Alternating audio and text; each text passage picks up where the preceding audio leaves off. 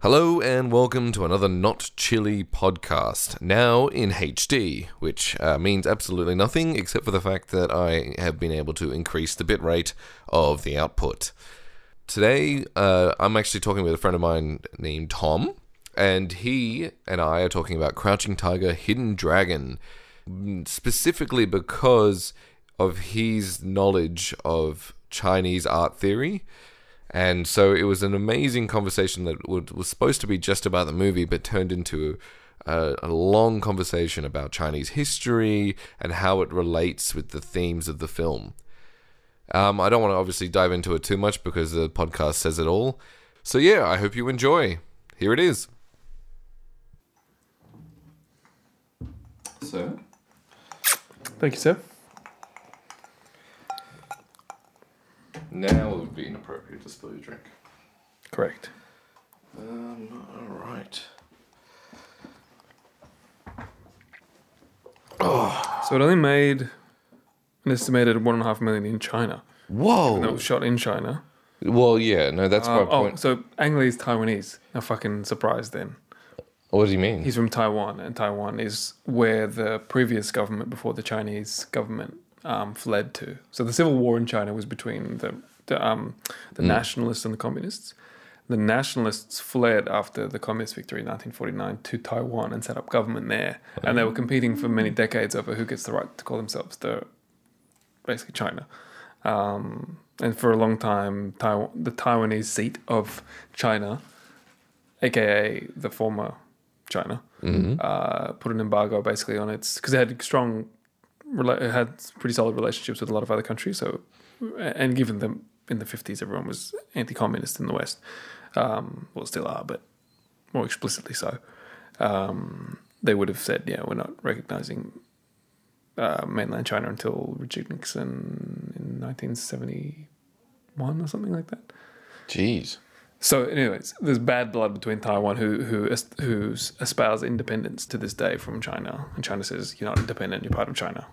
So, Ang Lee being Taiwanese, unsurprising given the the patriotism of your average Chinese viewer.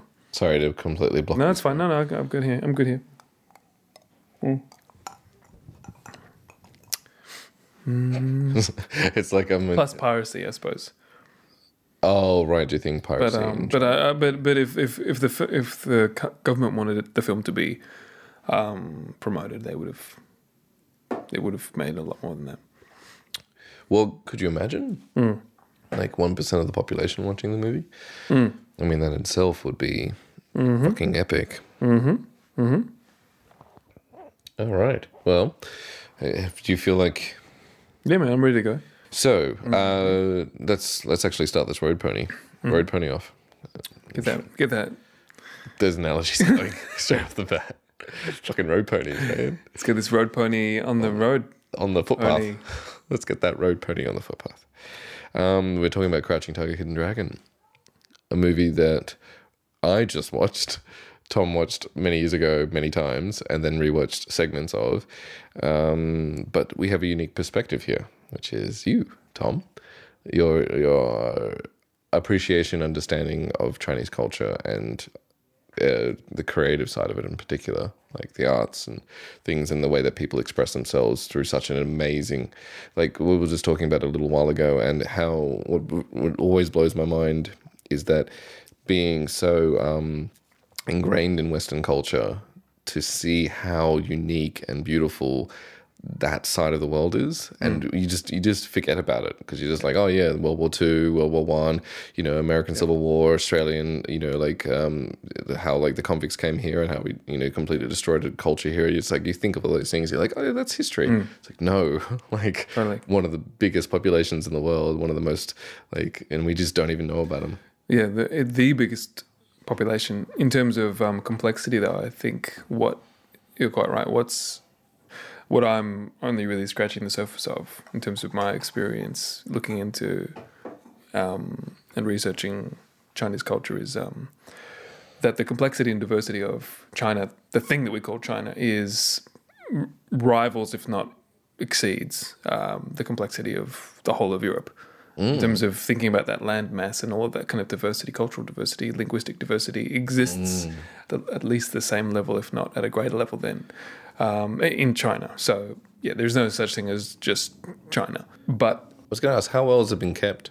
I've always been curious about this. how how old has what? So, like history in China in particular. Re- actual record keeping? Yeah, yeah. Yeah, that's that's a really good question. The earliest records which mention dynasties refer to two dynasties which have no clear records of their own, uh, and we're talking about uh, around the same time as you know the pyramids were being built, which to my knowledge is something like 3000 BCE. That might be totally wrong.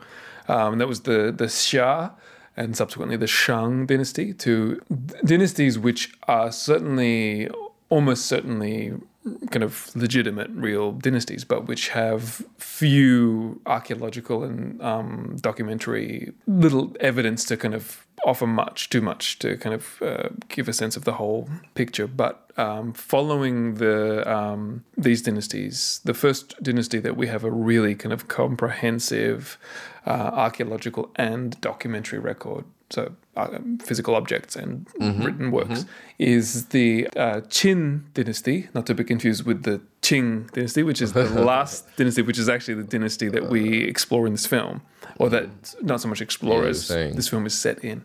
And we probably, you probably know of this dynasty at least through the um, terracotta warriors in Xi'an. Uh, so the emperor, uh, whose name was, well, he was the declared himself the first emperor of China. So he was really the one who forged uh, what would become the empire of China. Wow. Uh, Qin Shi Huangdi, the first emperor, um, and of the Qin, what would become the Qin dynasty. So we're talking uh, again. This is, I mean, I, I'm just going to pull it up because I get the dates a little bit wrong, but we're talking um, in the in the uh, very recent BC. So yeah, uh, between two two one and 206 BC. So we're talking kind of uh, just a few hundred years before the turn to the Common Era.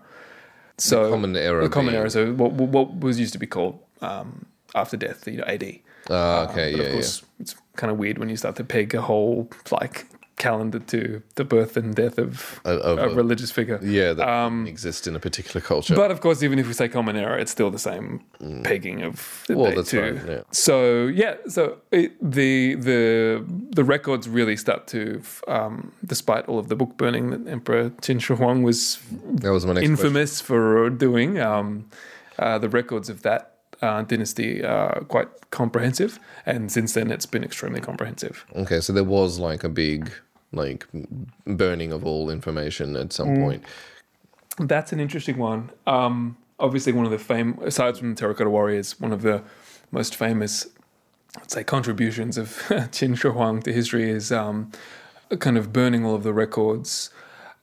Is the narrative, but um, really, what it was more like was wasn't just burning of all records. Um, it was it was destruction of um, or attempt to destroy literary works, which, of course, back then would have been you know the book there's just the one scroll it's not like yeah, yeah, yeah. oh you just buy another one and download it or whatever it's like you destroy that that scroll It's- Yeah. that's the knowledge gone. Um, but of course people make copies uh, by hand so scribes could secretly be making copies. But it was more kind of a set of categories which would challenge the let's say Qin monopoly on history. Uh, and there is a theme which runs through all of dynastic China where each kind of you know uh, dynastic power in its you know when, it, when it's first taking the harnesses of um, uh, of, of of the empire uh, tries to bend history to fit its rule such that everything seems to be building to this point um, so that they become the master of the past as well as of the present.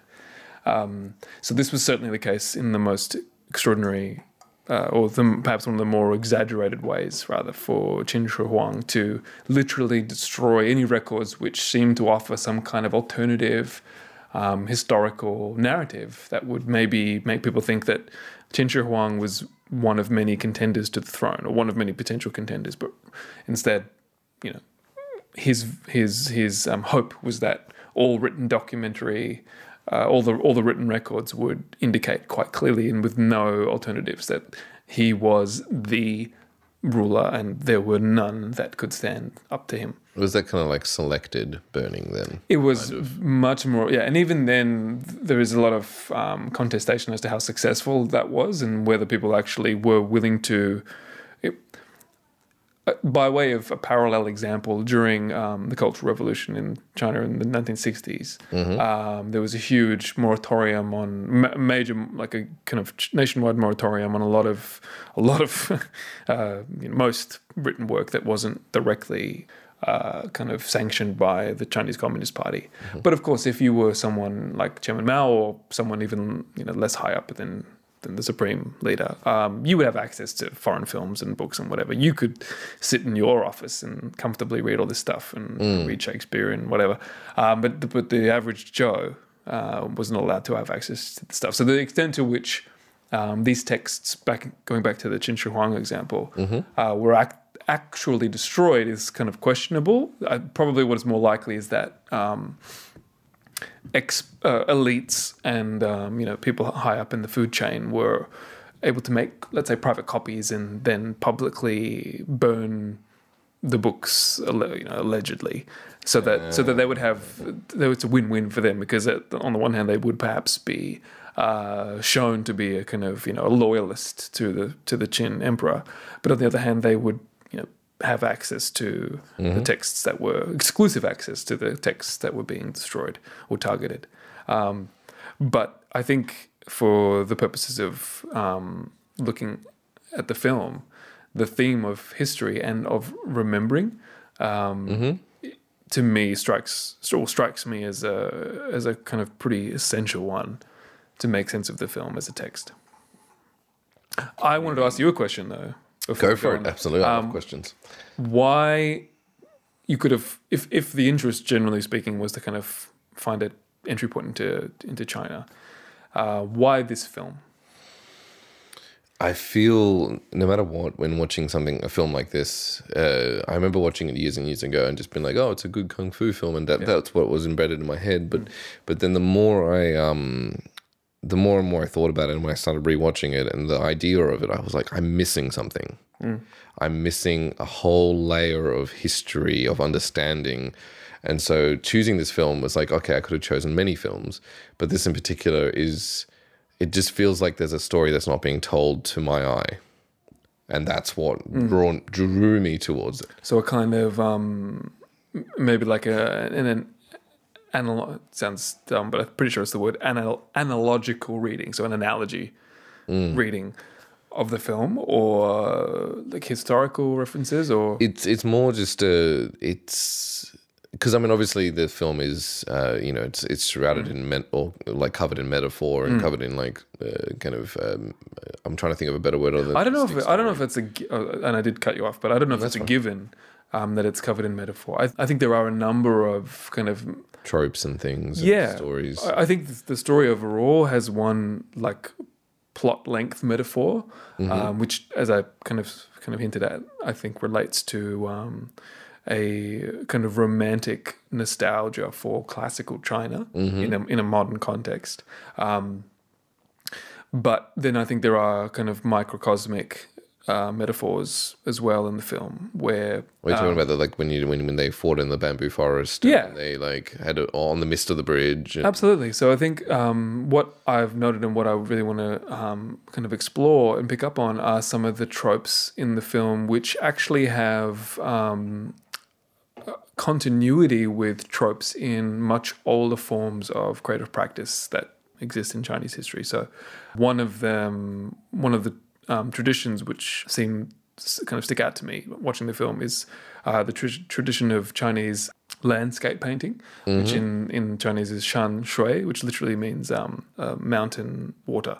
Uh, so kind of landscape as you can Yeah, imagine, yeah, mountains, you know, mountains and water. But uh, you often see um, these kind of huge dwarf, kind of uh, almost divine, if perhaps or mystical landscapes. They're kind of some, there's some kind of infusion of magic in these mountains, and and and uh, China is uh, let's say they, they have a history of uh, mountains as being sacred, or because there's a kind of clear cultural association between um, mountains and sacred sites, uh, not dissimilar to Uluru in Indigenous Australia.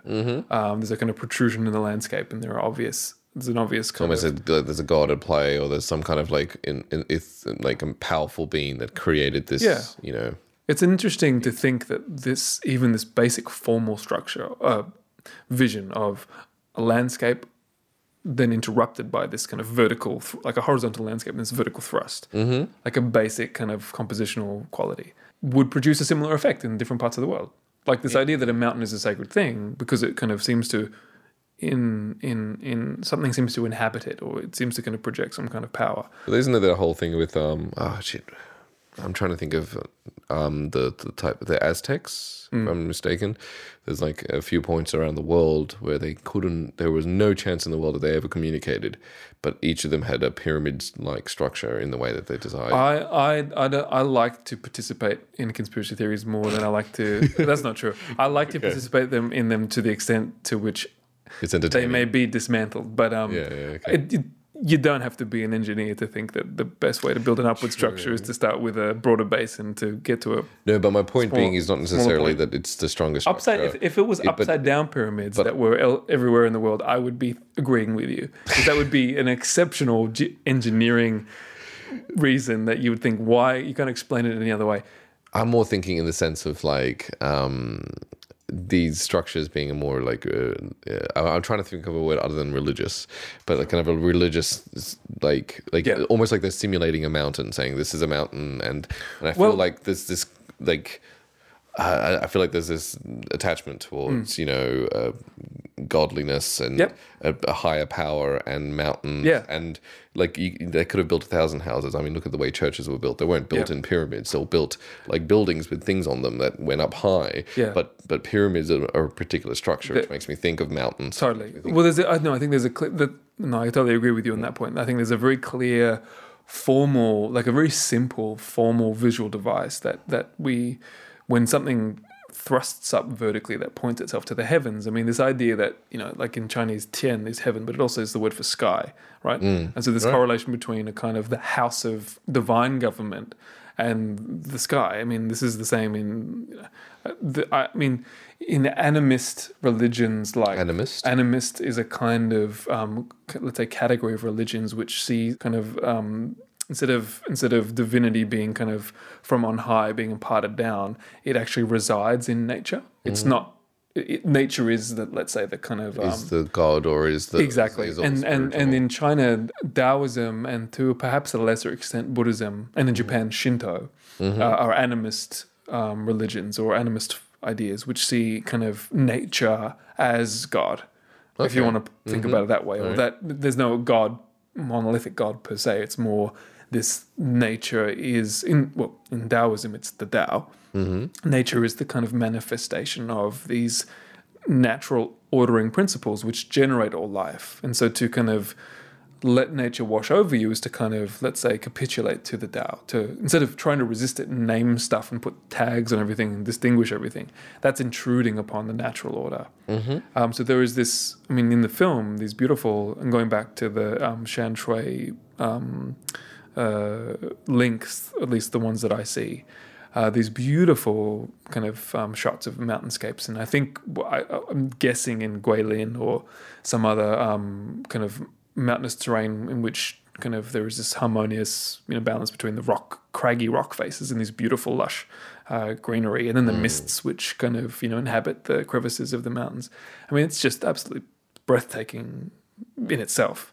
But in chinese culture these those glimpses of landscapes like that were actually um, kind of you know d- glimpses into divinity. Um, And so this correlation between the kind of landscapes that are selected for the film and what seems to be a kind, well, what is very clearly a kind of metaphysical power, which is in, in inhabiting um, many of the protagonists whose martial prowess is, you know, mm-hmm. clearly enhanced in some way beyond the regular, you know, mm-hmm. brute who wants to go and club someone, you know, take their money, whatever, bandits.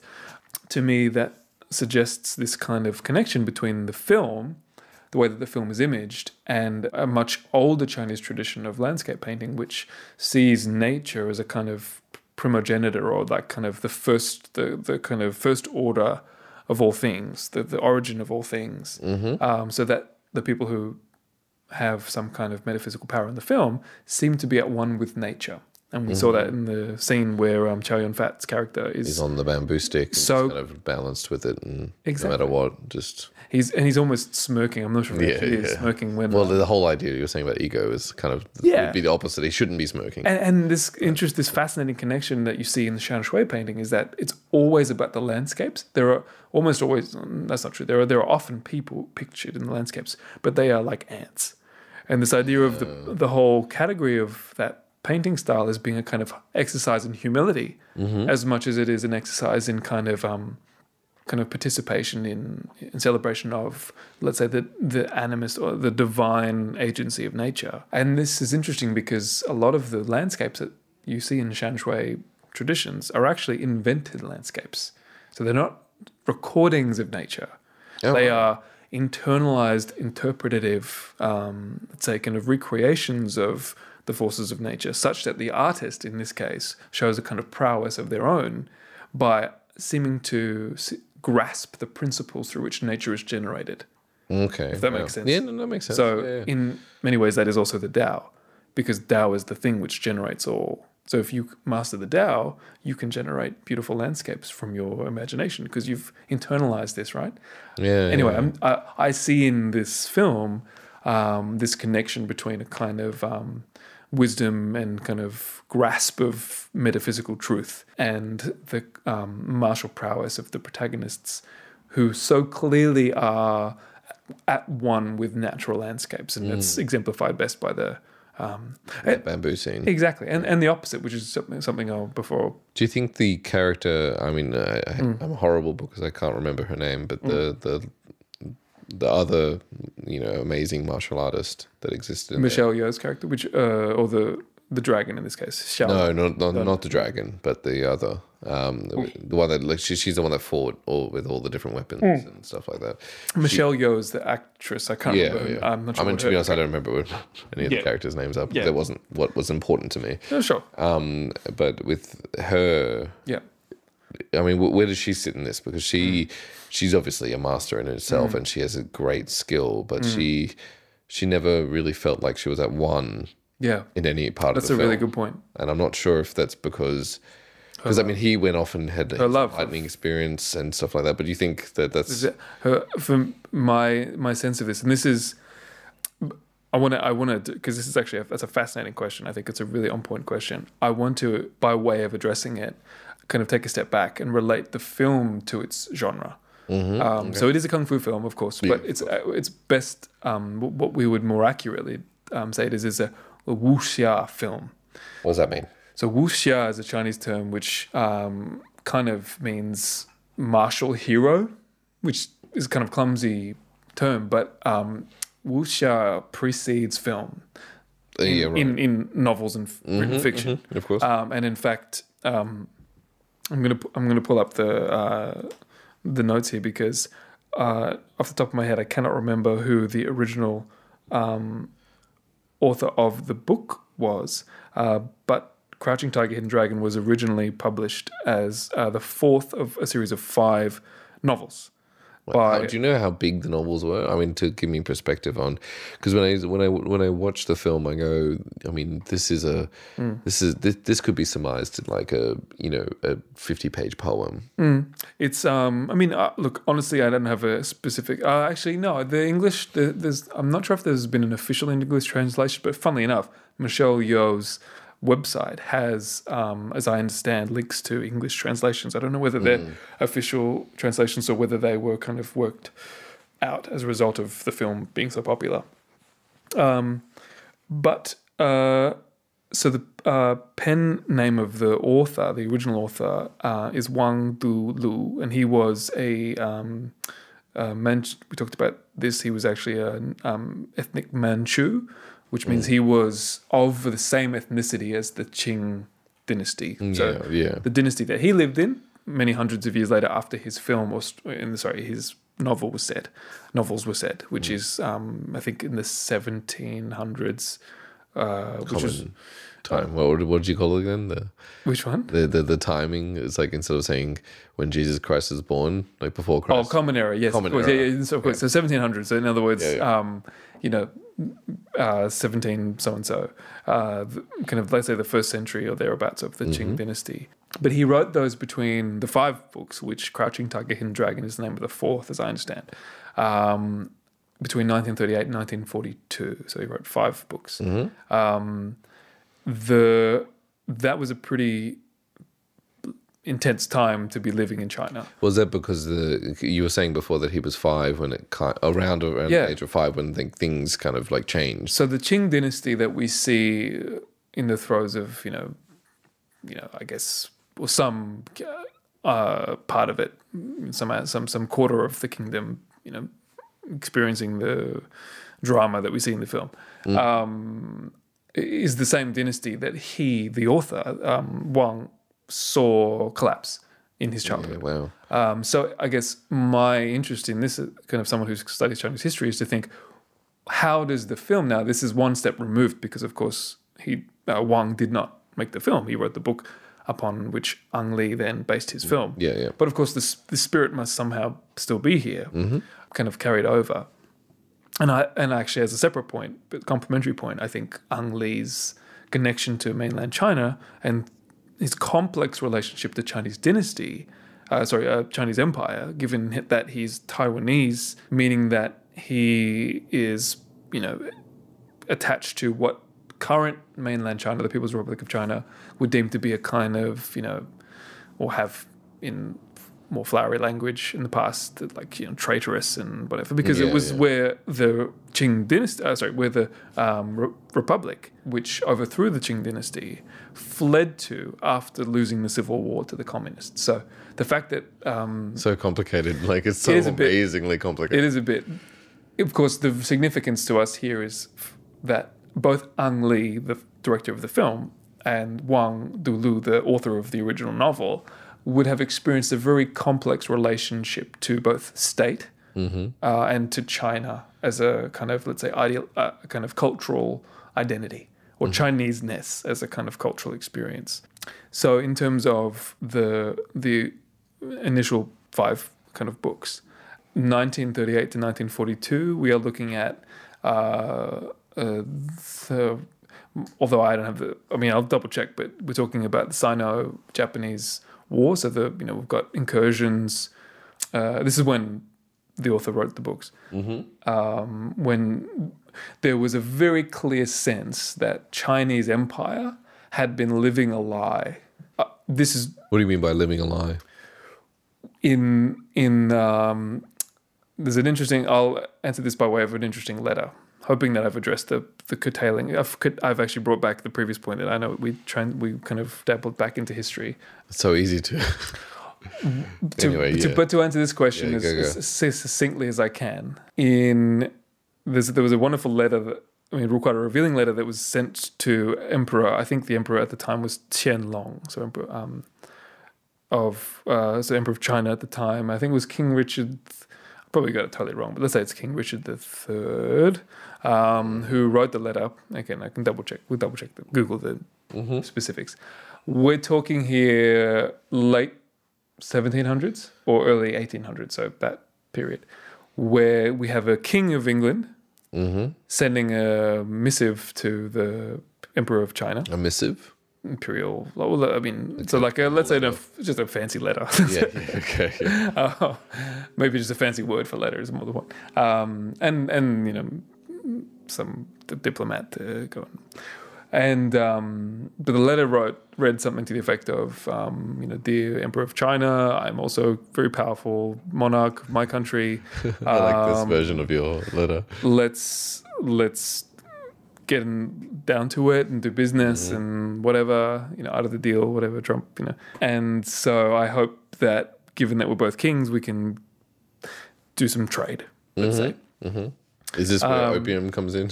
it does in a moment it yeah, does figured. and the response was after a while um, again, paraphrasing somewhat. Yes. Um, how dare you speak to me? awesome.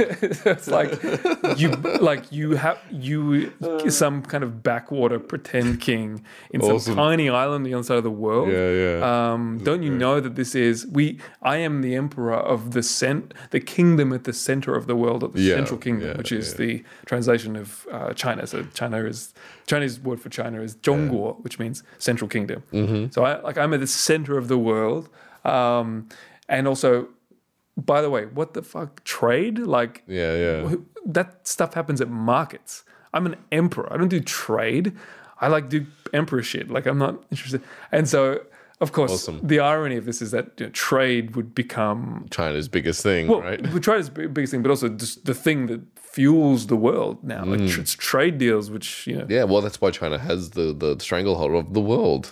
So- Everything's made there. That's right. So in terms of absolutely in terms of production. So in in um, fast forward, people were looking for uh, and then the British were like, well, that's not going to cut it because um, we're too busy growing opium in India, uh, kicking Indians off their land because uh, the best way to make money. Um, from the land that we've seized from starving Indians, because they could pay the taxes to the crown because we invaded India.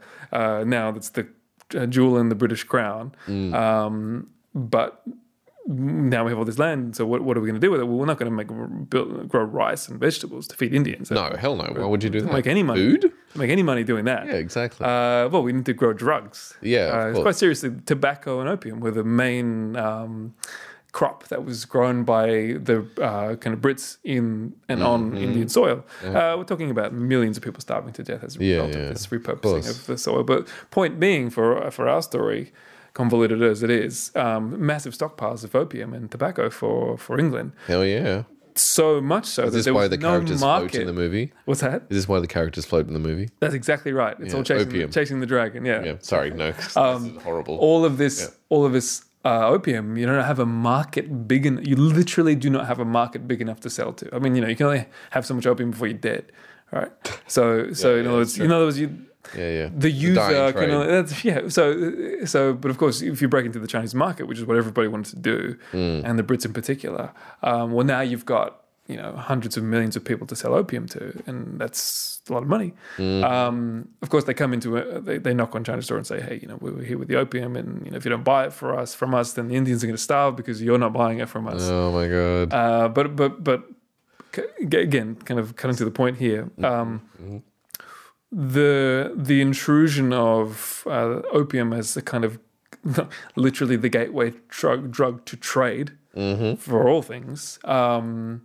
resulted in an extraordinarily embarrassing series of um, not only military defeats from west from initially Brit- British, but then like the blood in the water, the sharks kind of smelled China bleeding, and all of a sudden the Germans, the French, uh, eventually the Americans all come, uh, obviously the Portuguese as well, with the Portuguese colony, um, come you know sniffing around to, try to take a bite out of China, um, and there is this huge contradiction between this version of China's empire um, that the Qing dynasty had, this this aloof arrogance um, that kind of was so confident as the you know the, the at the center of the world as the central kingdom that it was untouchable because it was this sprawling empire. Who would possibly stand against China? I mean, of course, aside from the Mongol- Mongolians and the Manchurians and you know various other uh, you know Crazy people. people who did. That. I mean, the, Yeah, yeah, the Yuan, the Yuan dynasty, the Genghis Khan. I mean, you know, the Khan, the Khanate came in, you know, took over for And hell, even, hundreds, even hun- hundreds Japan, of years. didn't Japan like take over like a, a good third of China for a while? Uh, that would that's part that that's actually that's a 20th century thing as well. So that that has not happened yet in the story that I Oh, was yeah, telling you. So Yeah, yeah. Uh, Japan would be a major one. In fact, um, again, this is huge historical digression, which is not really commenting on the film at all. no, It's not no. digression, but let's say it's the most elaborate kind of scene set, historical contextualization that you can hope for. Mm, I'm loving it. um, in the tr 1916 um, Treaty of Versailles. So foreign powers get together um, and they uh, basically there's a bunch of white guys with pens on maps and just saying this is how the world looks now. Um, but of course, it was the um, the the, the uh, League of Nations. It was the good guys. Um, For the, Oh, yeah. of course, my my finger quotation marks don't Yeah, work yeah. well when it No. comes to I hope everyone gets your sarcasm. So um, China had uh, offered in World War One uh, something in the effect of hundred thousand, if not more, China Chinamen, Chinese guys, to Yeah, yeah. to participate in the war. Um, to what ex- to what extent and in what capacity, I'm not entirely sure. You know, of course, the, this information exists, so I just don't have it. Um, I imagine there would be some fighting, but a lot of support work, I imagine, behind the scenes. Uh, point being that the kind of promise was that if, if this is after all the humiliation of the kind of um, you know imperial dissection of China, uh, British saying you've at one point um, kind of uh, China's p- police uh, destroyed a bunch of opium that the British had been bringing in. Uh, the British Navy just bombs the shit out of um, you know South South Chinese towns and whatever um, until they agreed to the terms of um, kind of a ceasefire, which was basically pay us for the opium plus damages, and we'll have Hong Kong. Thanks very much. Oh Um, which, of course, that's how Hong Kong becomes a British um, yeah, protectorate yeah. or whatever. Um, This is becoming a history lesson. it is unfortunately so. I No, no, not unfortunately. Um, this is this is but- amazing how it evolved. the the reason why I'm, I suppose part of the reason why I'm saying all this before I kind of go back to that point of um, that I was saying kind of just just before I confirmed the opium thing is um, is Chinese embarrassment. Uh, this kind of massive loss of face that uh, China experienced when it realized that it was not able to stand up with the rest of the industrialized world because China had failed to industrialize. China didn't want to industrialize um, because China didn't need to. Why should it? It is so um, kind of sup- so supreme characteristically. Um, it it it didn't need to. It, what it needed to do was to emulate the past the best it could, because it was a classicist um, is culture. that a flaw in its own? Well, if yeah, if you if you're you, going back, if you like to win wars, it is. If you like to Yeah, yeah. make money, it is. If you like to uh, get anything. crop yields, it is. Um, you know, I'm not. I'm hardly a modernist per se in the sense of we should just put the pedal to development and progress, but which is what China's doing now. Mm. Um, but certainly there was this this aloof uh, ignorance, um, this aloof vanity and, and self assuredness that um, was crushed in the early 1900s and the late 1800s um, when kind of you know international forces just came in and just just cleaned up in China, and and and there was just no kind of um, experience or organizational power or um, kind of um, kind of top down authority that was able to manage this and defend China from these unprecedented kind of industrial f- foes. Um, to us, to us, let's say, to kind of try to win favor with these sharks. Um, China sent men to war uh, for the, you know, against Germany, um, against the axis of evil. Um, uh, in in in thanks, uh, the Treaty of Versailles said uh, not what it was supposed to say, which was that Shandong province, which is the birthplace of Confucius, um, which had been occupied by Germans earlier during the everyone taking a bite out of China, um, was to be given back to China.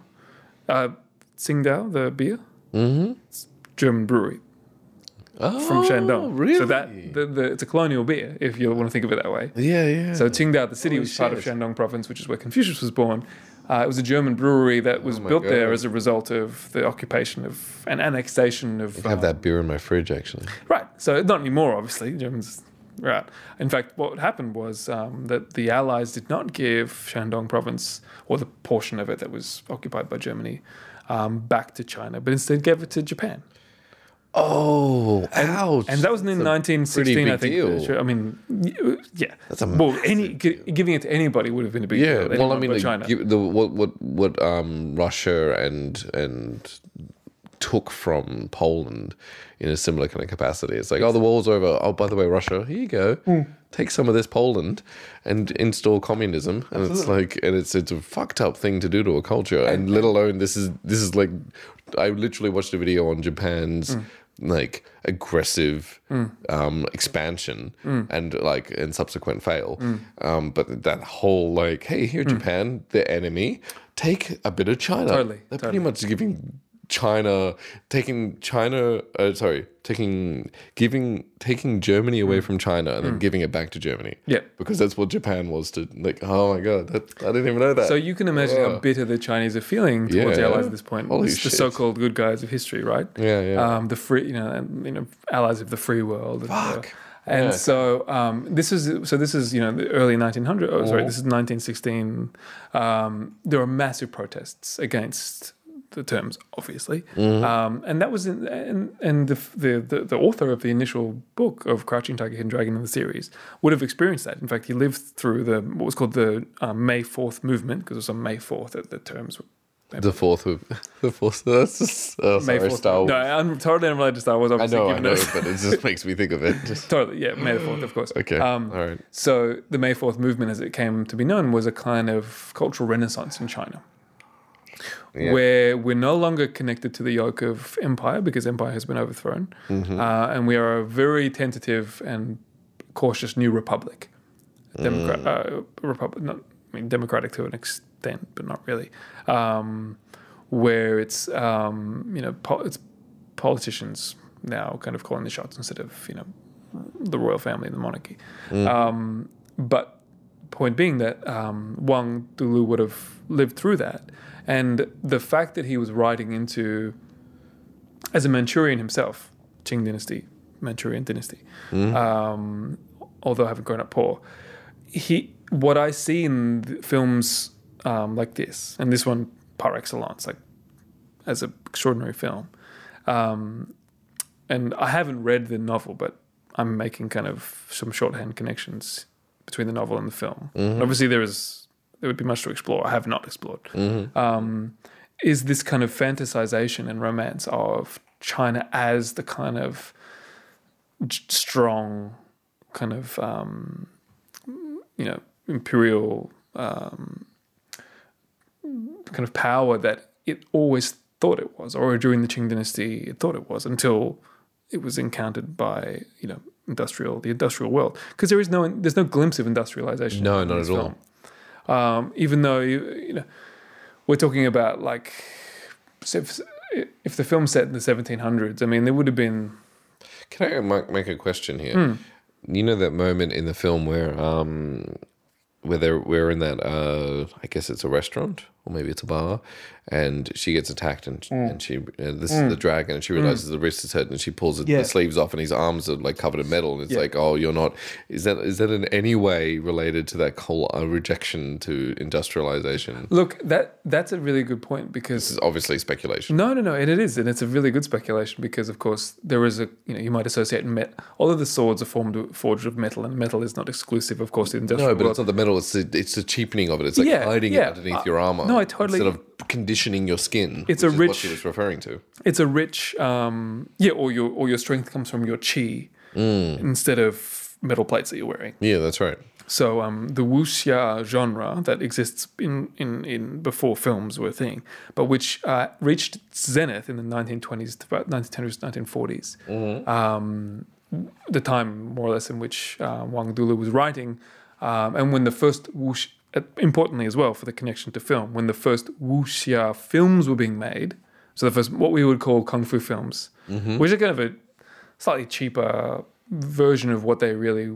I mean, it was very much a romance genre, sure, but there was also this idea of um, martial prowess. I think how in the West we think of knights, mm-hmm, the kind of knights errant, these upstanding folk. who- Japanese with the samurai. yeah, it, it- Yeah, I think it's very much in this vein. To, to the, the best translation is to think of these kind of figures who are not just kind of men who have, and they're almost pr- primarily men, um, who have cultivated their martial fighting skills. It's that they have a parallel v- virtue to match their fighting skill. Mm-hmm. Um, so, in, so of course, you have things like you know honor, and um, in in Japan with the the samurai, uh, the bushido, wave the blade, that kind of Mm-hmm, Yeah, thing. yeah. And in you know the medieval kind of romance, you've got this idea of um, uh, chivalry uh, matching kind of martial prowess. And in China, there's the same kind of thing. There is this, there is this kind of, um, I suppose it's kind of a, it's a, it's a kind of naturalness, isn't it? It's this idea that you're not this kind of, um, you don't resort to things like poison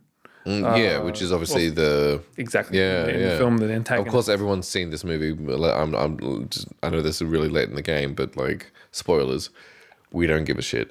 This is like No, just talk no, about there's the no film. spoilers here. Uh, No, um, no, there is spoilers here, and I don't care. That's the point. No, I think and that's too and, late. and you make a whole thing about the like the poison. It's like As it's a, the well, villainy. we can we could connect the poison to um, the the metal braces on the arm, Mm-hmm. hiding under the sleeves of that um, that brute, um, because it's a form of subterfuge. It's a form of Subterfuge. a secret kind of. It's a kind of um, a sneaky victory. Treach- treachery. I- except it's not. tr- Yeah, it, it's it's it's treacherous in the sense that it's kind of um, not being. It's a dishonest kind of combat. Let's say, Mm, yeah, or yeah. dishonest form of victory. So, um, poison and the metal braces on the arm of the brute that we see fighting um, in that in that scene when she actually gets a little bit hurt, not much, but yeah. because because of and she's kind of looking at him like scowling, like Yeah, yeah. petty, pathetic kind of thing. Um, where she's the real deal. And so, what is the real deal in the wuxia genre? It's someone who has a genuine, has genuinely cultivated their what's called qi, uh, or who are kind of exemplars of in Chinese it's qi gong. Uh, the cult who have cultivate literally energy cultivation, um, who have cultivated their qi to kind of such a point where they are almost impervious to bodily harm because their their internal Scientology. Yes, exactly right. So their internal chi is kind of um, a kind of giving them godlike power. And we see mm, all of the main characters in the film, including the bad guys, some of the bad guys, um, able to harness some of this. Of course, the one who harnesses it best, in, at least in the film, is um, uh, Chow Yun Fat's character, who we saw, you know, happily kind of, you know, standing toe tip on the edge of a bamboo tree, um, you know, smiling. and almost like disapproving of enlightenment that he Hmm. experienced. He's like, I, I went, I went to meditate, I went to get enlightenment, and I that I and I'm like, that's a separate. I think that's that's that's the kind nother of twist. I think. Well, it's the twist in the film, which is kind of the idea that the romance that I would sacrifice that kind of power for love, mm-hmm. which is obviously that final speech that Chow Yun Fat um, has with Michelle Yeoh Mm. um, when he's saying that you know I I did it. Like it's not that I was searching for enlightenment. He's like, no, I did it. I got it. Uh, that's I'm super that's I'm great. Yeah, I've, cul- I've cultivated, you know, maximum prowess, martial prowess. You know, I'm the best guy, um, basically. Yeah, I but. But um, I would throw that away. I realized I, I wasted my life doing that when I should have been with you. I mean, it's super. It's very yeah, yeah. Romeo yeah. and Juliet. It's stunning. Like it's really bittersweet kind of stuff. It is. It's really. It's really Um, what I was gonna um, say is that I was kind of, and we were talking about this before, Mm-hmm. is um, is the um, the there's actually a subgenre of I think in film we call wuxian, um, oh sorry wuxia, uh, kung fu films that have this kind of meta, uh, this kind of supernatural power, uh, wuxia pian. So films that kung fu films that actually kind of use qigong or energy cultivation as a kind of device. There is no shortage of them, but of course, Crouching Tiger, Hidden Dragon belongs in that category. I did find um, really interestingly. This was just from um, the uh, wiki page that was relating to probably probably lost the actual uh, thing, but the the th- um, kind of three main categories of this kind of energy manipulation, which these uh, not not necessarily go into it, um, but that you can kind of bank upon these films either including um, a form of energy cultivation which has which is internalized, a form of energy cultivation which is dealing with um, lightness, so dancing on treetops and whatever, weightlessness, and the form of energy cultivation which can allow one to disrupt other people's energy cultivation. So when we when we did the touch of death kind of thing, yeah, yeah. The thing, uh, pressure points, and and all those flow. three, all of those three tropes, which we know very well in like you know this, whatever the equivalent of spaghetti westerns are, you know, in terms Mm-hmm. of kung fu genre. Um, we know we've seen them time and time again, and we see them in this film. I think we see all three. Can I just say that, like, uh, uh, I'm thinking back on the film. Have you ever seen Hero? Jet Li. Yeah, yeah, uh, yes. I mean, uh, like, I, I can't remember if it's a brilliant Mm. film, but I just remember speaking on all this. Yeah. It makes me think of that film completely differently. Totally. There's that like um, if you if you do remember the, the basically the end of the film is like Jet Li's like standing against this wall and he has this like like we're talking millions of arrows flying at him, and that's that's the demise of Jet Li's character, and he's this kind of god in Yeah. in, in this realm. Yeah, it makes me feel He like fights against the British at one point, does he, in that film? I could not remember. He's in, he's like cage fighting with these big British guys. no, I don't think so. I think it's I don't know if that it's uh, but in the in the Qing dynasty, It, I feel like that's exactly right, and Yeah. um, and I just it's not Donnie Yen in um, Yip Man films. Have you seen Yip Man? no. Same thing. It's but but but it's it's this idea, and this is Well, no, but, but just just to Sorry, you go, yeah. no, no, no, just to clarify, the the thing that makes me really intrigued by that film now is that it's the taking down of this godly Mm. figure that we're talking about. We're talking about these people that that can that uh, have in this like that's set during the One- Qin dynasty. So the first dynasty that we were talking about before. oh Hero, yeah. Um, this one like kind of like enlightenment, uh, in tune with the energy, Yep. you know, like, and it almost seems like the, the high, not the higher power, but the, the, the power of the numbers and the masses Yep. taking down this, Yep. the force. It's like a video is- game, right? Isn't it? We were talking about that before. Like Yeah, the boss to- fight kind of thing. Exactly. So you, Mm. you, but you also, as the protagonist in the video game, you kill how many baddies that are just Mm. standing at the side of the door waiting to die, um, because it's almost like that. What can they do? Yeah, yeah. either they need, either you need a thousand of them to kill a general Mm-hmm. slash, you know, because again, we're talking about you know this relationship between martial prowess and virtue. Um, you know, the idea that if you have a higher rank in in some military, you're better. Mm. you are therefore better at fighting. Of course, you know, not, not at all true, but Bullshit. but that but Hero is interesting. I'm just looking at it now. Zhang Yimou is one of like China's preeminent filmmakers. He directed the film, um, so paid a lot of money, as you can imagine. Um, I can't. I'm. It's definitely not the one I was thinking of. Um, when I, but I think it is. There's another film where Jet Li plays a character who's fighting against white guys. So it must be. I mean, come on, like, look at a lot of Jackie Chan films, look at Mm. a lot of like westernized Asian films. oh, he fights the Emperor, doesn't he? In that in Hero. He I think he might. and that, but that's kind of to the point here with the idea the Emperor would be like one of the best fighters. Yeah, right. It's like he's some old fucking like flesh bag. who's just Yeah, yeah, having too much sex and wine. Like he's not. He's useless. But of course, in this mythology, you know, your your Well, status, power social sta- status yeah, is, yeah. Mm-hmm. is is parallel to your martial prowess, um, because you're you could not possibly hold that office without kind of you know having the proof of your cultivated self, your bodily cultivation. Um, being your pr- like being evidence of your station, Mm-hmm, you know, instead of um, so it has to like it's necessarily false. And if you were occupying a station but without the martial prowess, it's probably because you lied Mm. because you're a faker. yeah. So so this kind of that's that's the one condition. That's the one way of being honest is that you you are honest with your body, and I suppose that relates to both the the antagonism of poison and the metal bands here. That it's a kind of cheating Yeah. because it's not your body; it's artifice. It's lying. It's lying, yeah. And the honor is is lost. And that. she does say that line in the film, and going back to Crouching Tiger, Mm. she's like, "Just be yourself." And you know what's interesting? Yeah. I find out. Well, I don't know if the, you you can shape anything out of this that I'm Mm. not seeing. Is that she tells this young dragon, or Mm. the little dragon, Yeah, the Xiao Xiaolong is her is the Chinese name, but that would translate to little dragon. Yeah, yeah, um, and she says, uh, you know, take the sword, train in this art, just be yourself. Mm. And then she goes, she goes and meets her love. She denies him, the, you know, going to the desert, and then she jumps off.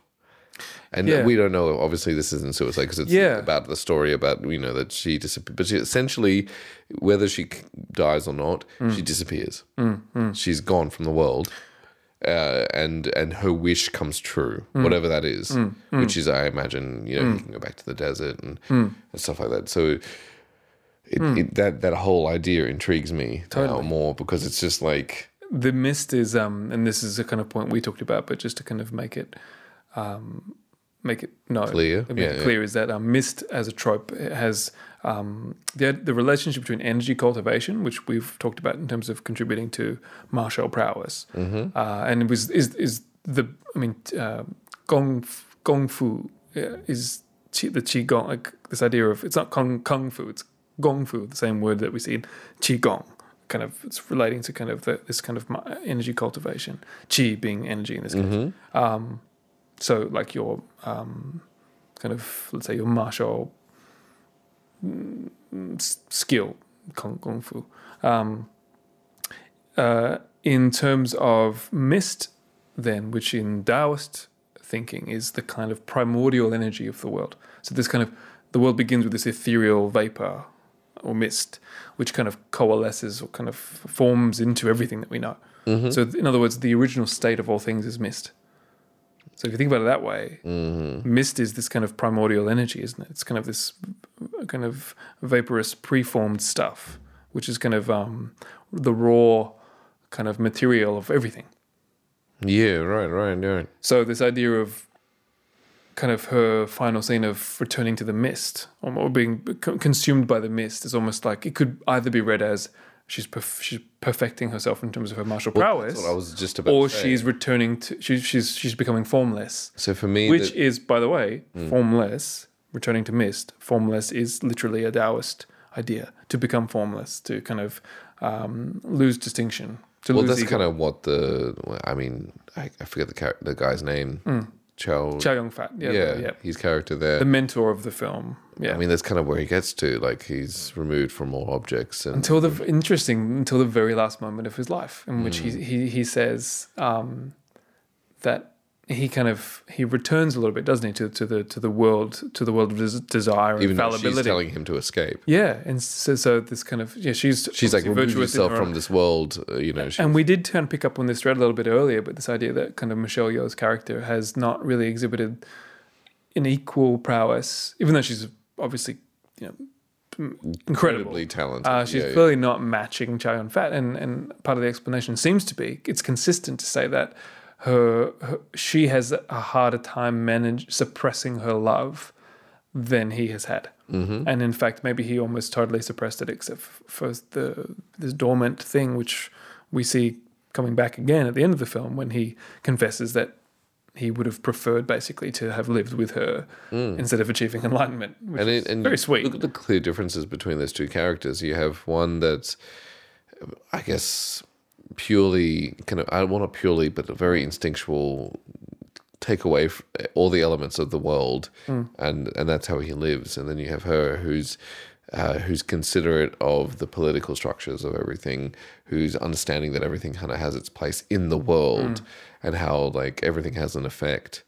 And there's that like there's that kind of cross there where he's removed himself from all things of the world. Mm. He's She's with- he's very withdrawn. connected. And it, you, you know what's amazing? You've intuited a very clear um, part, a very, a very kind of um, distinct part of um, the relationship between kind of competing ideas about the world in, um, or at least let's say world views um, that are both in imperial China and maybe to some, to some extent still uh, in place today. Um, the Taoist um, hermit who withdraws from society, and, and, and much like a hermitage in the Western sense, um, does not participate in kind of the bureaucratic um, administrative state. Uh, with- withdraws to nature, in fact, which makes sense given what we've been talking about. Um, to be at one with those kind of primordial ethereal energies, uh, to to learn from them instead of learning from the, the frivolity of mankind, which is all artifice and lies and you know fakeness and whatever. Um, but in terms of the bureaucratic tradition of China, you've got Confucianism, which is basically a philosophy of the state. You want to put it that no, not not not the state's philosophy, but literally a philosophy which talks about how to run a country yeah, yeah. uh, and how to be the most virtuous. Um, obviously, hugely paraphrasing, but you know, Yeah, to, to how to how to cultivate oneself in such a way that you operate within a kind of uh, maximize your ability to operate within a social order. Mm-hmm. And don't, so, don't don't worry so much about the other stuff. Don't worry about metaphysics and whatever. Taoism is the opposite. It's like we're all about the metaphysics. We're all about the kind of unseen. Mm-hmm. Confucianism is let's get the show on the road. Kind of like, like how do we you know Manage perfect society Yeah, yeah, yeah. um, instead of perfect ourselves in terms of nature. So it's a very much more pragmatic philosophy, uh, philosophy in that respect. Um, but so that, that's the two I, battles. I, I are would, I would, I, but that said, I would not say that Michelle Yeoh and Chow Yun Fat represent the polar opposites in that respect, because because Michelle Yeoh is clearly someone who has taken up kind of martial study as her Mm-hmm. vocation, which is much closer to a kind of hermetic lifestyle than participation in state. Um, but let's say um, uh, uh, Zhang Ziyi's character, uh, Xiao Long, the dragon in the titular, the titular dragon, um, is someone who was born into um, kind of the the, the, the empire, hmm The politics. born into that polit- political world, and she obviously escapes it. She she wants to run away, and of course, um, her kind of let's say the, her white rabbit. To use an Alice in Wonderland analogy, is the the barbarian, um, the the um, tiger, who something or other I can't remember his name, but that's the titular tr- tiger in the film. Um, pausing this line to just do one kind of digression which might make sense of things. There is actually a fifth novel in which both those two characters have a child. So in in the film, of course, we are left with that, um, you know, uh, so this uncertainty of whether Zhang Zi has actually achieved some kind of immortality or whether it's suicide, and that has its own fascinating, beautiful, bittersweet kind of uh, allusions to. Um, almost preferable to interpret the film that way, I think. Mm-hmm, But then again, how do you account for the supernatural stuff, right? In other words, people are flying around anyway. Yeah. The idea that this is not as ridiculous anyway. But um, but in the film, yeah, as I understand, uh, sorry, in the fifth book, as I understand, Iron. I just looked it up. I don't. I didn't read or anything. Um, Iron something, Iron Child or Iron something. The, the name of the child of uh, the tiger and the dragon um, has kind of his own, you know, uh, role to play in the story. So um, obviously, in the original stories, the that leap, if if it is again, I haven't read them. If it is in the fourth book, or if it's not just a uh, an addition made by Ang Lee, um, it's not her death because her story continues in the. Mm, yeah, yeah, of course. But that doesn't mean anything in terms of whether we interpret the film that way. It just means if uh, if Ang Lee made for five films, okay, well then of course we know it's not going to be her death, but we're allowed to interpret it um, with finality if we want to, because there is no proper sequel in this respect. That's fascinating. It reminds me of like going back to her jumping off that ledge and falling into the mist, and the way that you might interpret those mo- that moment. Because like obviously there's one that's the obvious, it's the suicide, but there's the kind of uh, diving into the unknown of her, like actually uh, allowing herself to really fall into the the craft and the mastery of of that particular martial art. Because As a woman, as a woman, that's correct. Yeah. who I believe, and just to reiterate the point we were talking about before, um, she would have been in this story the, The first, first. woman to be uh, the equivalent of Chow Yun Fat. Which is, of course, the reason why Chow Yun Fat's character died was because of that that exact idea Yeah. that the rejection of the, of the woman created this person who used poison and used um, dark tactics to be able to kind of um, kill and to, to have her way. It, it, Jade Fox, I think her name was. yeah, the Jade Fox, yeah, and uh, I, just, I mean, there's so much of it is so Some, interesting. oh, hugely, and even one point which, which, um, given my research, I pick up on a lot is that how angry Jade Fox is when she's when she's attempted to kill Xiao Long, little the the, the um, Zhang Ziyi's character, um, because she did not share her understanding of the text. Um, in other words, she said, "You did not share with me your kind of." You did what those men did to me, where they wouldn't let me in to But but but remember, she gave her some sense of her interpretation because I believe that she's illiterate. That's what it Jade Fox is illiterate, yeah, so this yeah. idea that her literacy allowed her to kind of um, uh, She could look at the pictures and she could understand. That's right, so to a certain degree, but un, beyond that, she relied upon Zhang Zi's literacy Mm. to um, acquire and her honesty and her literacy to to to kind of reach her full potential. But of course, Zhang Zi, I guess, unless it was just some innate.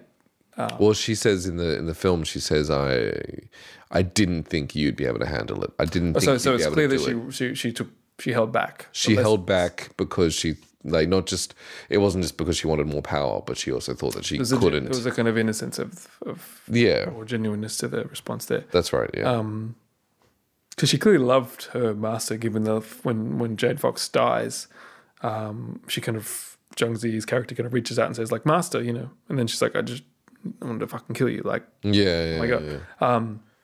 but this idea that that the the secret thing, but but think about it this way: the idea that your training, your the ability to kind of cultivate your martial prowess, could be and was exclu- in a book or in a scroll instead of in daily training. That's right. Discipline. So it's like it's almost like daily training is irrelevant without the book. yeah. The secrets, the secrets of kind of written records, um, divine records. Let's say it's like Kung Fu But he Panda. also it's Kung Fu Panda stuff, He, right? does, he says Dragon in, um, which I think they actually address in Kung Fu Panda, but that he says that it's like you can have all this information Mm. and it means nothing without discipline. It means nothing without holding the sword Mm. and holding it still, just as training. Mm. Because that's the, that because it's that the sword is like a shaky kind of wobbly sword, and he says that like you, it's not just about mastering the, Mm. quiet. the shake; it's about holding it still. Yeah. And it's all that little shit. See, even that, even that has a finesse thing, which is um, one of the precepts of Taoism is Wu Wei, which is to take action in non-action or through non-action, I should say. So to not act is a form of action. Uh, so in the Taoist model of statecraft, the the ruler who does nothing and lets the people go um, and do their own thing is the kind of the the supreme ruler. Um, not because it's just like you know, I kick, kick my kick, kick my shoes off and just sit back and do nothing, but no, it's this kind of benevolent wisdom which allows one the patience and the kind of um, security of being able to let the people maximize the input of the people and minimize the input of the ruler. Mm-hmm. So a bad ruler intervenes all the time. yeah, The right. best ruler never intervenes once. There's a good analogy of this in the Zhuangzi, which is a text from the Taoist. Uh, compa- so it's one of the two major texts of Taoism. Mm-hmm. Uh, the Zhuangzi, it's named after the guy called Zhuangzi. Um, Thanks. and it's um, about a butcher who talks about his practice as a butcher, and he says, um, uh, "When I was a young butcher, when I was just starting off, I would go through, you know, a knife, new knife every week. My knife would keep chipping. I'd keep hitting the bones of the animal carcasses. I'd keep, you know, cracking them. and have to get new knives. Um, when I was kind of in the middle of my career, when I was really kind of starting to come into my own." Um, I was actually only going through one blade a year because my kind of uh, adeptness at this trade was um, to the point where I would so rarely nick um, any bones that I uh, I would very rarely do any damage to my blade. Um, now, as a master sh- uh, butcher, so butcher is a very low craft. So this idea that it's not about what you do; it's this this kind of Mastery of that. mastery of whatever it is. Yeah. Um, he's like, this is my knife yeah, yeah. and I butcher with it. And, I, and he says, uh, kind of, I glide through the flesh without thinking. I don't think about butchering anymore. I just butcher. I'm not trying to butcher. I'm just doing it. Yeah. And my, my, my blade never touches bone. That's amazing. And this is the kind of analogy, right? And that's, in, that's, in a Tao, that's in one of the major Taoist texts. This idea that this kind of thoughtlessness, losing oneself to achieve mastery. I mean, that's what you see Zhang Zi's character, the, the dragon's struggle is that she's like a, in some points in the film, she's like a rabid animal, isn't she? Like hmm. she's kind of like, you know, when she when she's like assaulting her captors and she's running away from home and she's clearly like got a chip on her shoulder. Um, and she's the antithesis to to to Chung um, Chow Yun Fat, who nonetheless kind of is relatively speaking her equal in terms of power for whatever reason. Um, but of course, his power comes from a much deep- deeper water. yeah, yeah, yeah. Um, like he, he's never he's never um, kind of uh, she never put throws him off balance unless it's him thinking about her yeah. like in other words his care for her is intervening with his instead of uh, and it's obviously a paternal care um, instead of uh, his combat being inferior. Um, and that's that that that's that point of mastery i think. So um, where this film throws a curveball, and this, I presume this, the na- novel does too, is that we Chow Yun Fat tells everybody, including um, his love, love. Yeah. um, that he would have Gladly not dropped it. bothered, Yeah. and he would, if he had the choice again, he would have decided to Take love. to to to be frivolous, to be animalistic, to not be transcendental, um, to not perfect himself, but to live more basely in the terrestrial world, out of the mist. Um, Yeah, I mean, it's like look at like look at this like really simple. I was telling you this before that this reminds me of like the movie American Beauty and a few other films. where it's like if you if you just write down what happens in the film, the main plot points, Mm. you go, okay, cool, great. You know, like some sword gets stolen and it's just something important. This one reads like a revenge Daniel story. Steele Yeah, synopsis, like some romance yeah. novel, right? That's right. And then you and then what you do is you take those points and you go, okay, Mm. let's make a real movie out of this and let's insert all this shit into it. And then suddenly, oh my god, And Ang Lee who had the. I'm not sure about American Beauty. Was that a novel before? I have no idea. But, I know, but there's no, no, a it wasn't. richer- I'm pretty sure it was just a script. Uh, in this case, there's a, there's a much there's a rich precedent already in the fact that the novels exist Mm-hmm. uh, for for Ang Lee as a filmmaker to kind of to draw from. Yeah. Um, something that he can take what bits he wants, and I think he took from some other Of course, like it's novels. never like never from. Uh, and from other yeah from other texts as Yeah. well of course entirely but um but but for me i mean there's obviously many ways to approach this but for me what seems to what kind of really rings true with this film is um i think about ang lee as a kind of taiwanese chinese american um and think about the complexity of his kind of relationship to china as a construct Mm. um, and think about the kind of flights of fancy he would, um, the romances he would have kind of had, the the kind of where he would his imagination would take him when he was thinking about the China that might have been or the China that was, and what that China looked like um, before China woke up to its um, say uh, its own arrogance or its own cloistered um, ignorance of the world, which is what it experienced in the the end years of the Qing dynasty, um, which is that it it had been living a lie for some time in terms of its ability to um, you know, st- stand up to the world. It didn't have any interest in, in, in dealing with anyone else. There was no foreign policy. China did not have a foreign policy in the empire. Mm-hmm. It was there was no foreign. There was there was nothing. There was there was vassal states. In other words, there was China's um, broader um, uh, the, the the the citizens of its empire, which didn't know it was part of its empire, like Britain. Was Yeah, yeah. part of, you know, it's like you don't know this, but you're actually kind of Britain is a part of it. to be Chinese um, vassal state. Mhm. It's like okay, um, no, of course, it turns out the opposite was true. Mm. Would become true, um, with you know obviously awful consequences. But um, but then it's kind of like through all that, through all the his the reality of that wake up moment. I mean, what a beautiful dream China is, uh, or, or the idea of China is that that that vision that that people clung to. Uh, and and may have been true, a, a kind of much truer vision in earlier years.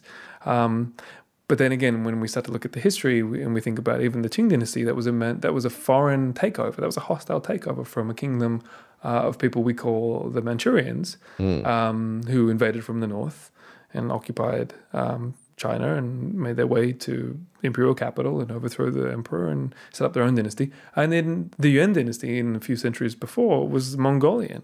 Uh, The Khanate came in, you know, uh, Wall didn't do very much to stop the horses, um, and and occupied the throne of China. But what's what's extraordinary, even in both of those cases, I'm not sure if this is a summary point, but in both of those cases, what we should note and why it's significant for our sense of the film is how potent an image of China that this film offers in terms of classical China, a China that has um, is able to live up to its own expectations of itself. So, in other words, what it sees itself as being is Chow Yun Fat's serenity is legitimate. His his serene self confidence, his sure footedness is legitimate. He can fight off anyone. Real China couldn't do that at all. So to me, Chow Yun Fat is the kind of actual is the real China.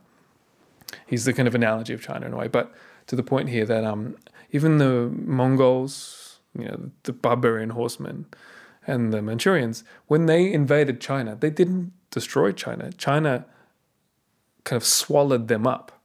They became dynasties of China.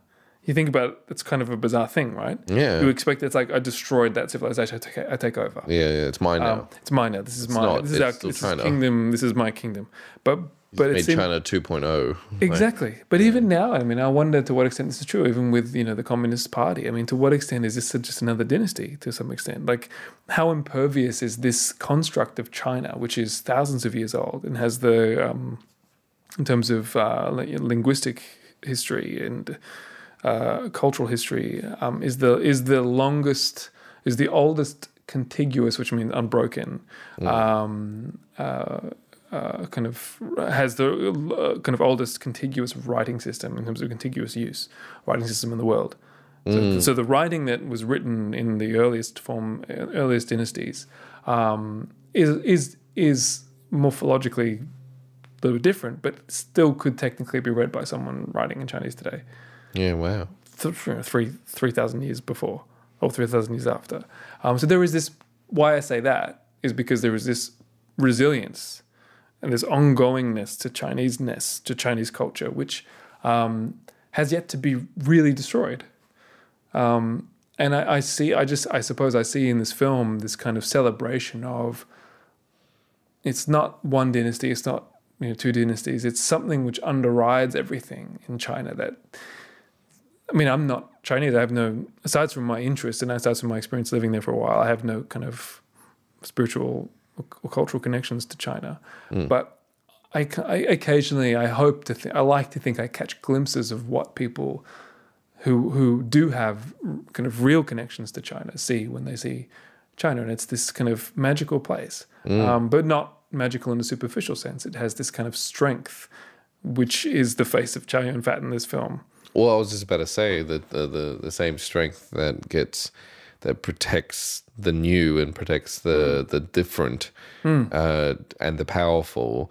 That then eventually that different and that powerful distracts him to a point where he gets one needle, which poisons him to death. Uh, Where and then passes on Yeah, the yet, throne to yeah. this new yeah, like we're not just talking about oh there's another person we're talking Yeah. about a, a female which in this culture in, in this culture of like martial arts is the first female Totally. This is a and whole Ang Lee thing. has said, I read an interview that this is film is a, kind of very much a feminist, kind of offers a feminist um, narrative in the sense of the sword kind of, um, kind of representing the the kind of um, empowerment of women. Mm. Uh, he's he's talked in interviews talked about this. and he literally hand that's the that's Yeah. the whole thing Yeah, and then in this case, so this this the, idea women are- destiny, in the, the female in this film the young Yeah. female is taking absolutely. from the men Absolutely, this know. this this opening up moment, um, and we might even read that as not just literally that a feminist reading, but an analogical reading, an an analogy, where it's not just women, but it's it's kind of opening up um, of China to to put it bluntly to kind of any kind of outside like it's not it's kind of opening up this cloistered um, conservative past oriented um, traditionalist um, practice to a kind of and, and anyone, a newcomer, so that something something dies, but something is still survives, and something stronger for it, perhaps. And and all of these kind of nuanced readings in terms of comments on Chinese identity in the twentieth and twenty first century, um, you know, I think incredibly, um, they're they're inc- incredibly delicate and incredibly rich for as much as what they the, the hints that they they they make um, about China in the twenty first century. holy shit i mean like mind blown that we're just talking about this movie about people that fight and flying kind of shit Hmm. and this is how we get to fucking amazing i'm gonna i mean do you have much more to say because i i mean we probably could talk about this Always. forever. yes But- but, this is i'm i'm gonna i'm gonna tie it off there because my mind's already can't absorb enough information i mean i, I lost I be, it might be the vodka. it might be um but still god damn it. Oh so much shit.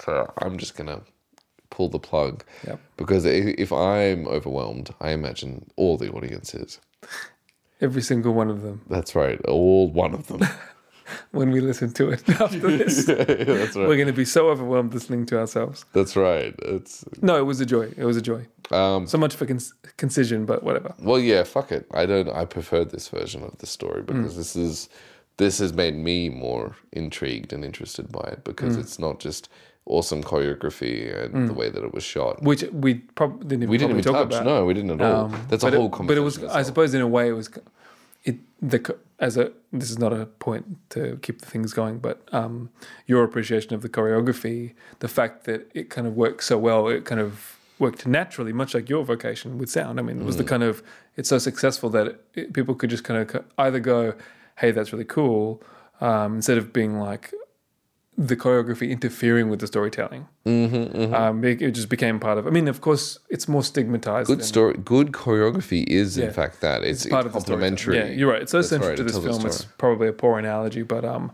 and I could go into de- super detail. Yeah. And the same thing goes with like I mean, we'll we'll do more films in this in this kind Mm. of realm because when you look at like Jackie Chan films and stuff like that, it's all about choreography. It's all well, about well, in, as one final point, and Jackie Go, Chan, go, yeah. drunken master. The the idea of the drunken master is a Taoist trope. oh, really? Yeah, I to to that. to because of course, what do you do when you get drunk? As we have documented here, you you lose yourself. Yeah, yeah. You right. you lose that kind of self consciousness that that um, someone like Zhang Zi, uh, Zhang Zi's character has, like this idea of like you know crippling ego. Mm. Uh, when you get drunk, you just you know you know thinking or, the, or a better analogy, the the master, the butcher, uh, master butcher. Doesn't If you're think thinking about butchering, you're going to hit the bone. But when you're and same thing with kung fu. If you if you or kind of again, it's quite flippant when I say kung fu. It feels like it's more flippant than what it is. But we talk about wuxia and this idea of the trope of the knight. I mean, yeah, it's, there's still kind of cheap romance to it. But really, even in Jackie Chan films, in the earlier ones at least, in terms of Drunken Master, I mean, the trope that he uses in the in the Drunken Master is a trope that is as old as Chinese philosophy. Um, so it's no kind of even if it's funny. Uh, I mean, uh, Zhang uh, Zhuangzi was was kind of condemned for, for for instance, laughing at his wife's funeral, and I'll explain that one. But this is kind of the the, the Taoist guy is the kind of troublemaker, uh, the rebel. Um, final story on the drunk, drunken master thing. Go, go, go. Uh, there actually was a famous um, painter, calligrapher in China. Um, calligraphy and painting, their drawing have no real distinction. Mm-hmm, It's just one thing. Um, was invited. He was uh, under duress to come to court to um, to to kind of show his skills off to the emperor. He didn't want to come. Um, but he was supposed to be a very learned man uh, who liked the sauce. Just turns out. So you can imagine um, we're talking about an age. I actually can't remember the, the specifics of the story, what dynasty it was or whatever. But the, for the purposes here of offering a kind of glimpse of the drunken master trope, um, he was invited to court and he kind of is brought before the emperor in a time when you know, you'd be beheaded for looking wrong to. And um, he rocks up to the court absolutely fucking tanked and and they're like, "Holy shit, this guy's gonna get his head cut off!" Like, what an absolute moron! Um, and so he stumbles up, you know, through the main hall up to the steps, I guess, Mm-hmm. where they've provided the kind of um, the courtesans have provided paper and ink for him and brushes, of course. To, to, and I and I imagine the emperor was kind of you know the story kind of scowling and like looking pretty skeptical um, if not murderously at this this this um, cretin who has been so bold as to um, arrive in the empress' presence as a drunkard. The disrespect that that would imply, and um, and to make matters worse, when he gets to the um, paper, and he's commanded to to draw, I imagine quite curtly, before he's killed. Um, he goes to pick up the brush, he knocks the bottle of ink, Ink over, over. Oh my god. and the, you can imagine the gasp, like this, the kind of gasp of like the courtesans and, Yeah, the, and the eunuchs who are like, "Oh shit, this guy's good," and he goes, like he does the whole um kind of you know drunken amble. It's hard to describe without doing the gestures, but Piotr can see it. Yeah. He kind of does the drunken reach towards the brush. And kind of while he's got like one eye closed, just kind of puts the brush on the paper, on the spilled ink, and with the spilled ink does this kind of like masterwork, right? Um, and and and is ultimately begrudgingly kind of admitted as like one of the greatest like painters of Chinese history. Um, but this this idea of drunken mastery is to the point uh, very much a trope in in Chinese culture. So uh, it's not just some flippant Jackie Chan is And that's how we do this podcast. exactly right. We're trying Drunken to, mastery. We are we are masters. We are We're so good at our craft. We should. We're definitely gonna f- do some kung fu in the garage after this. Just Oh, dude, I was thinking about that actually. test. Watching this film, I was like, oh my god, I want to do some kung fu films. I just want to make some like Mm. really bad and realize how terrible I am. And But I, I guess I'm in a fortunate position where I'm lucky that, you know, obviously with my research and studying China, that um, like like you say, the kind of these these these references and complexities um, are only. I mean, obviously, this is something that I'm just scratching the surface of, and I don't think I'll ever get very far, even in my whole life. Um, but it's it's so such a joy to be able to connect some of these dots Yeah. to a broader Chinese cultural history. Yeah, fuck yeah. And and especially with such a culturally, I mean, when you come to talk about Western culture, important film that like kind of bridged a lot of that gap. between Mm. Yeah, it two was hugely successful, obviously. Yeah, yeah, that's what. What was it? Two hundred million. Yeah. like that it made, and it was like a seventeen. Yeah, uh, yeah, it was, yeah, it made at least upwards of 200 million That's after costs. yeah, yeah, fucking crazy. All right. 1.5 million dollars in China, which is Yeah, which is amazing. Oh, One just, just as a final reference to that, that's uh, Ang Lee is a Taiwanese director. Um, you don't need to know too much about Chinese politics to understand why mainland communist China would be uninterested in promoting it. That was one point five million in like uh, in like download costs for electricity and uh, you know internet bills. yeah. Not actually. Whereas uh, Zhang, uh, Zhang Yimou's film Hero uh, made something like I'm sure it made like 200 million in- in China or something. Maybe, maybe not quite that much, but uh, but anyway, was because it was a Chinese director, mainland Chinese director, and therefore the the consumer masses of Chinese population was allowed to sink its teeth into this film, or, pro- or instructed to sink Mm. its teeth into this film um, in a way that it wasn't clearly for. God, that's so. We should do a comparison.